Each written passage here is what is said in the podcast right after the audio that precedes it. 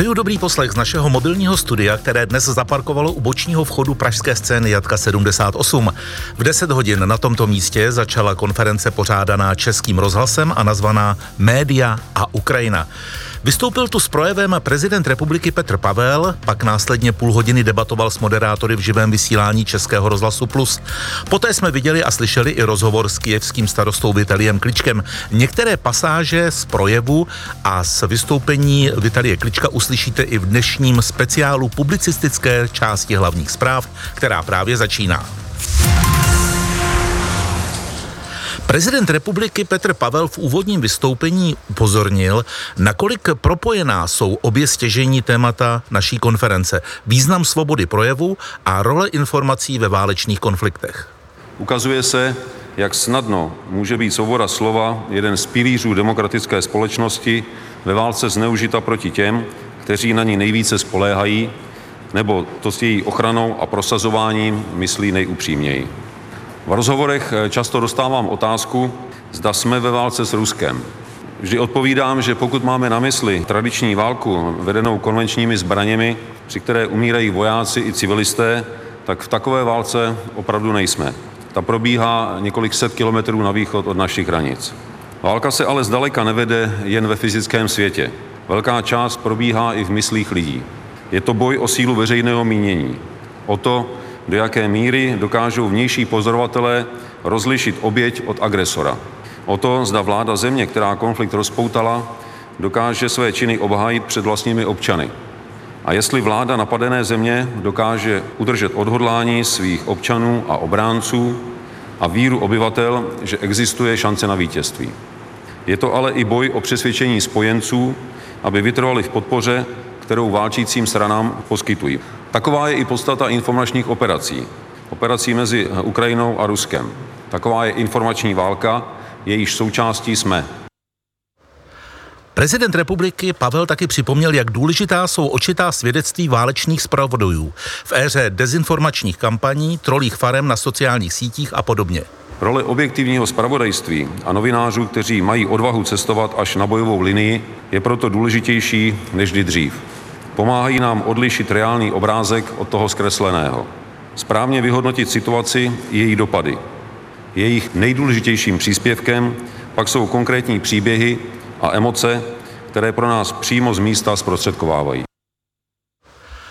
Posloucháte speciální publicistiku hlavních zpráv a naším hostem je i stálý zpravodaj Českého rozhlasu na Ukrajině, dnes tedy v Praze na konferenci Ukrajina a média Martin Dorazín. Martine, dobrý den. Dobrý den, díky za pozvání. Prezident republiky říkal, že Česká republika je součástí informační války. Jak vypadá informační válka na Ukrajině? Tak určitě se vede, to jako za každé války prostě je to důležitá a čím dál tím důležitější součást toho konfliktu, protože to má působit na veřejnost, ovlivňovat veřejné mínění doma i ve světě.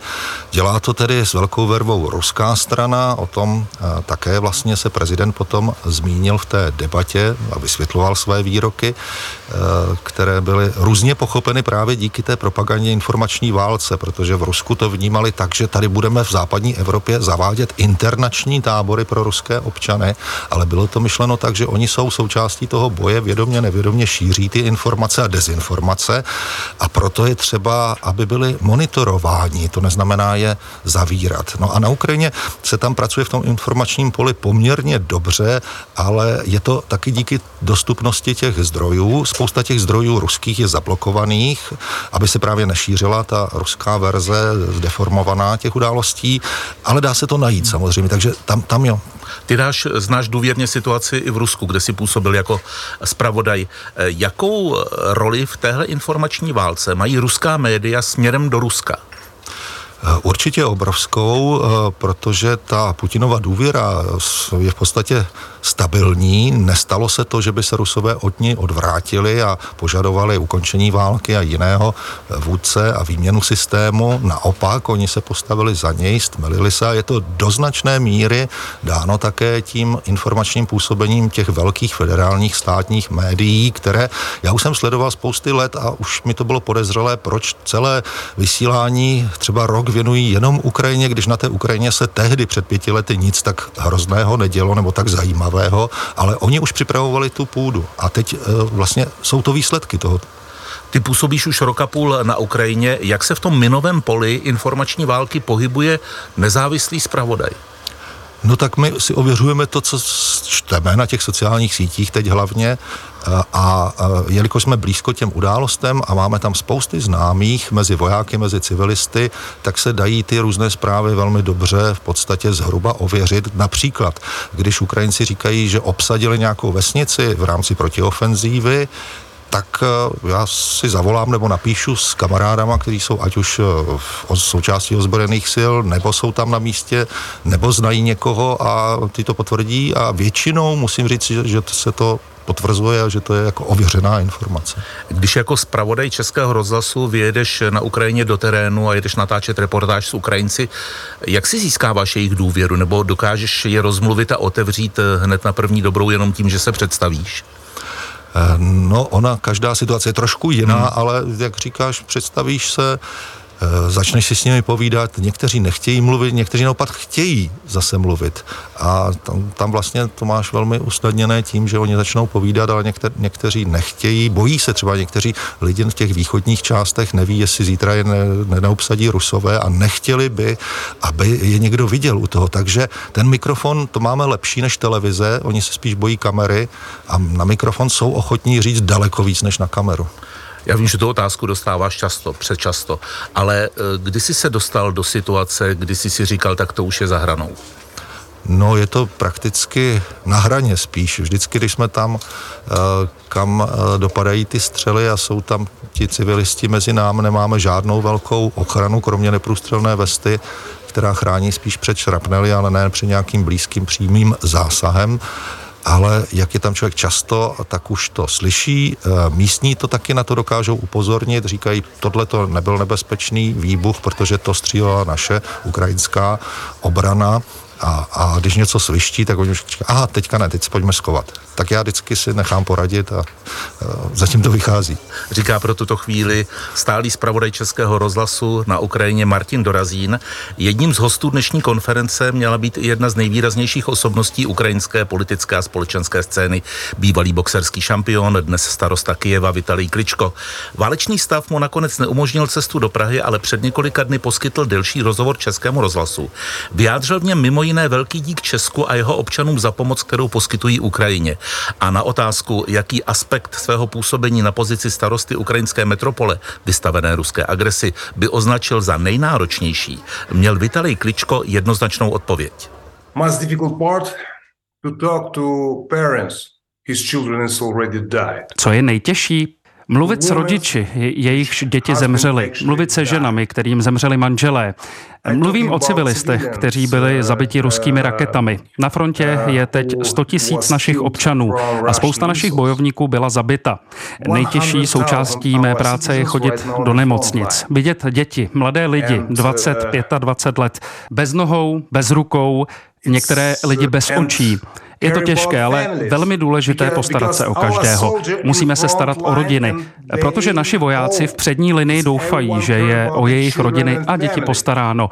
Je to velmi důležité. Není to žádné tajemství, není to jen válka, není to speciální operace, je to genocida, je to terorismus. Není to tajemství, celý svět vidí skutečnou tvář ruské agrese.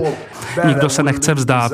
Bojujeme a bráníme své domovy, své rodiny, svou budoucnost. Nobody want to give up. We're fighting and defending our homes, our families and our future. A pokud je klíčovým tématem naší konference role médií ve vztahu k válce na Ukrajině, Vitalij Kličko v rozhovoru pro Český rozhlas apeluje. Media right now sometimes is much more important than the weapon.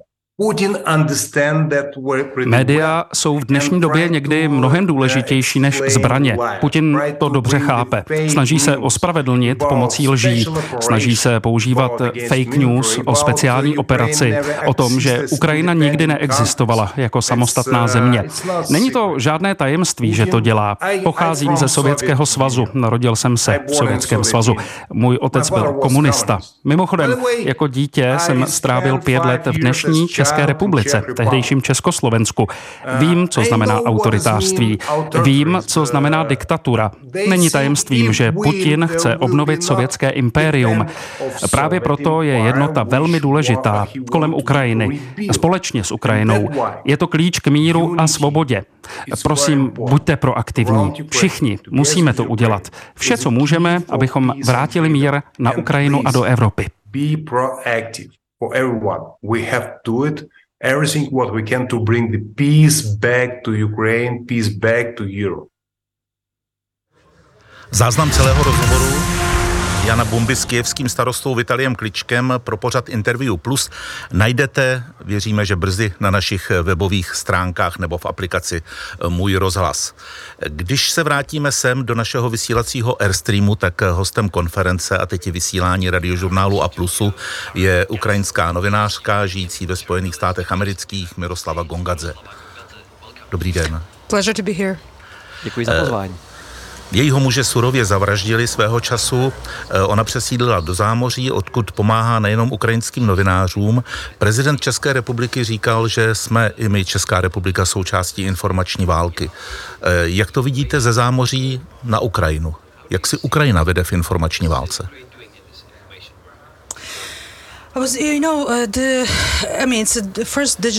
Víte, je to první digitální válka, které čelíme v téhle uh, éře. Uh, a já si myslím, že ukrajinský prezident, Ukrajinci si vedou velice dobře proti ruské agresi. A pokud jde o informační pole, tak všichni dělají všechno, co je v jejich silách.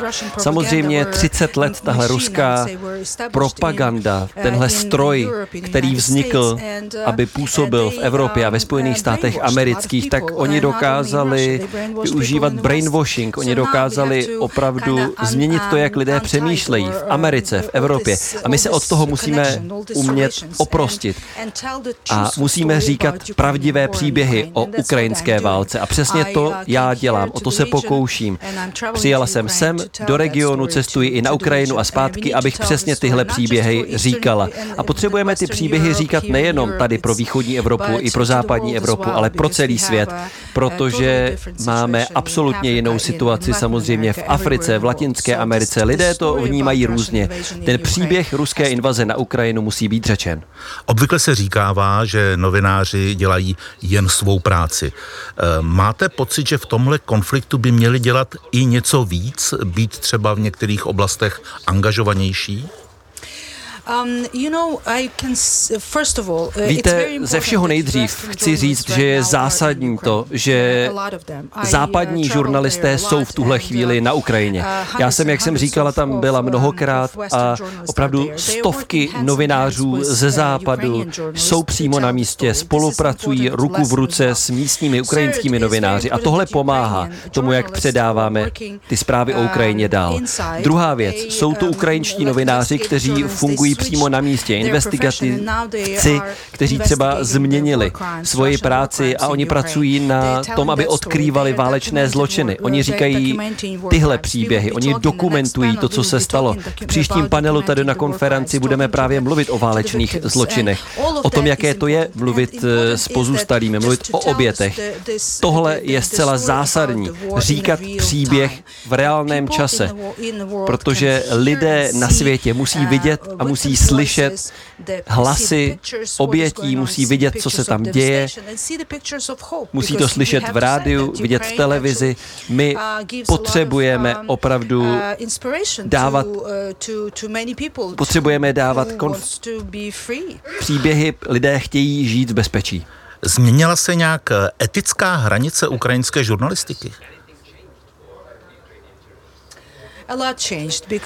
Změnilo se toho hodně. Bohužel ukrajinská uh, žurnalistika si prošla spoustou osobních tragédií. Oni přišli o své domovy, oni přišli o své příbuzné, pro ně je to osobní. A um, bohužel uh, um, uh,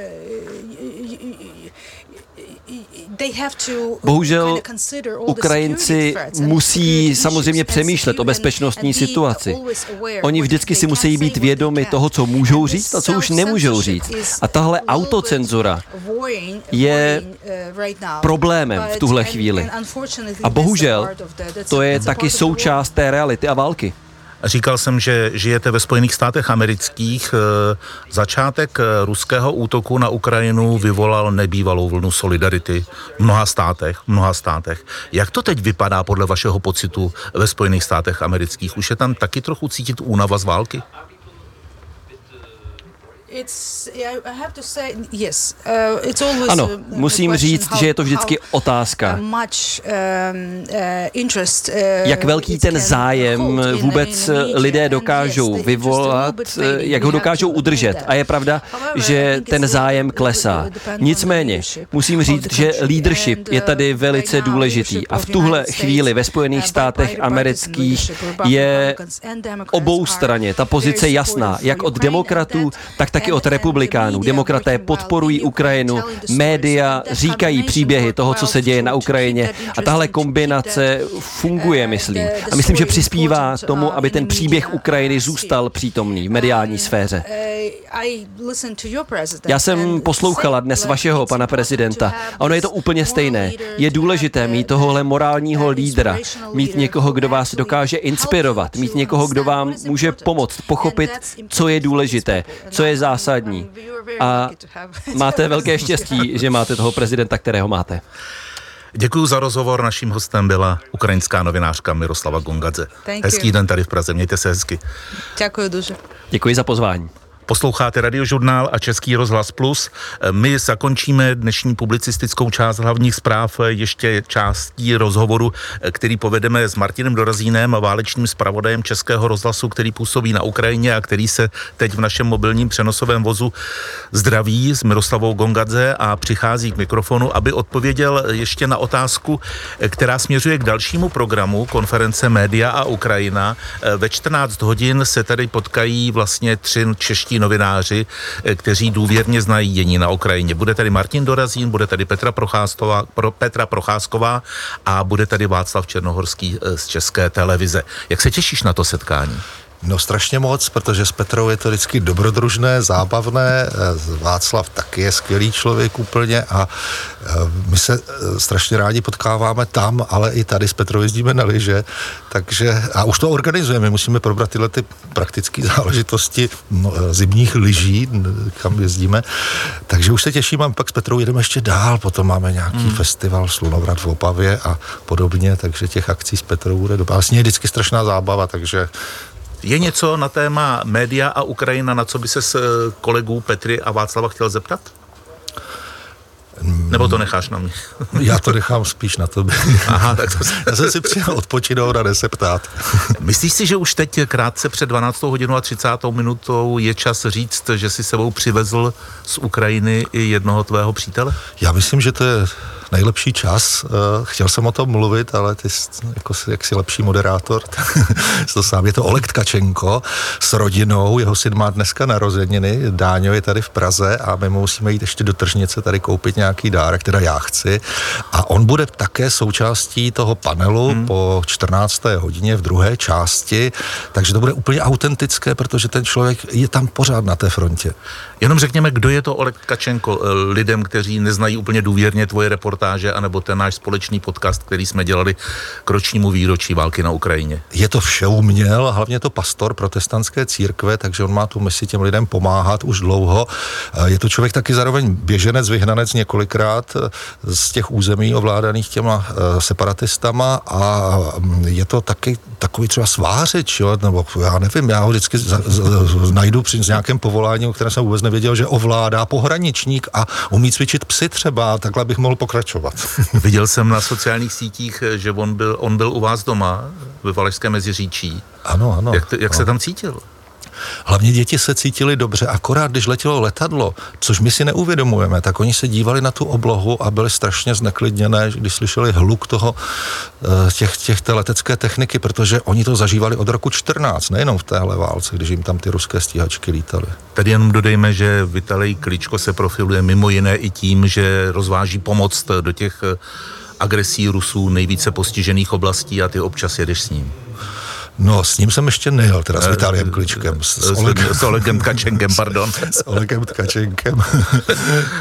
tak možná si ti to splní i s Vitaliem Kličkem, když bude mít eh, někdy víc času a nebude v té exponované funkci kijevského starosty mít tolik práce, kolik teď má. Martine, tak se těším na shledanou a my záznam té debaty, kterou dnes natočíme ve 14 hodin, odvysíláme zítra na radiožurnálu a Českém rozhlase Plus.